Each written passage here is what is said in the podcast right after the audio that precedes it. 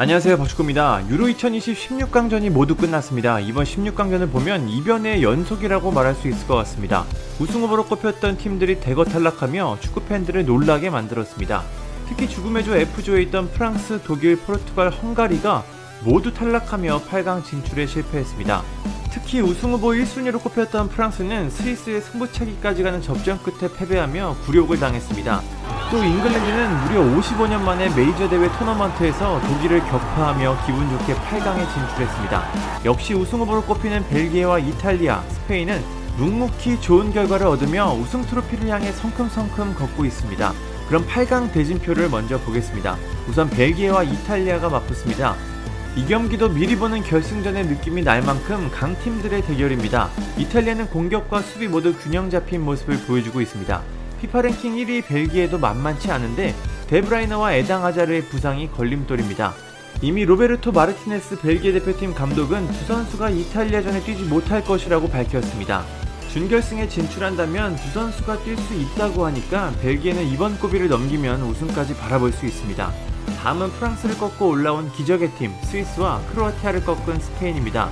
두 팀은 지난 2018 러시아 월드컵 결승 진출팀을 나란히 꺾고 올라왔습니다.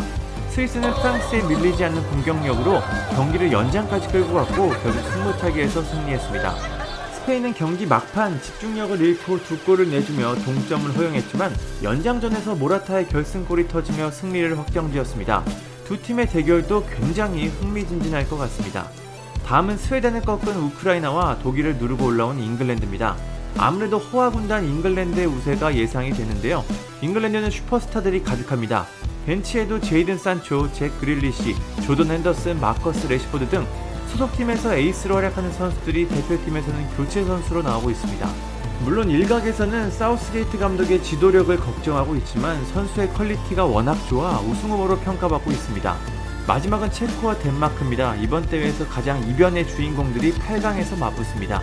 체코는 강팀 네덜란드를 꺾고 올라왔습니다.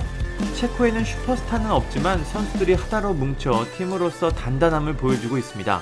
그리고 최전방에선 쉬크가 놀라운 결정력으로 득점을 만들어내고 있습니다. 현재 쉬크는 4골로 대회 득점 2위를 달리고 있습니다. 1위는 5골을 넣었지만 탈락한 포르투갈의 크리스티아노 호날두입니다. 덴마크는 에릭센의 심장마비로 분위기가 뒤숭숭했지만 오히려 선수들이 똘똘 뭉쳐 기적을 쓰고 있습니다.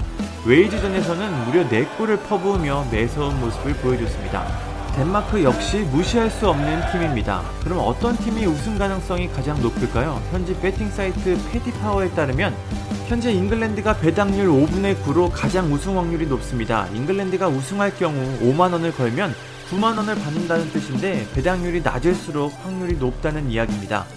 다음은 스페인으로 배당률 5분의 16을 받았습니다. 3위는 이탈리아로 4배, 4위가 벨기에로 2분의 13배입니다. 5위는 덴마크로 10배, 공동 6위 체코와 스위스는 25배, 꼴찌는 우크라이나로 30배입니다.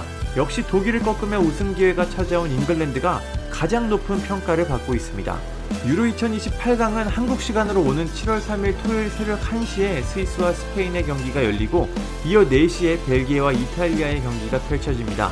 다음 날인 4일 일요일 새벽 1시에는 체코와 덴마크, 4시에 우크라이나와 잉글랜드가 맞붙습니다. 7일과 8일에 4강전이 열리고 12일 월요일 새벽 4시에 결승전이 열립니다. 8강전에는 또 어떤 드라마들이 만들어질지 궁금하네요. 감사합니다. 구독과 좋아요는 저에게 큰 힘이 됩니다. 감사합니다.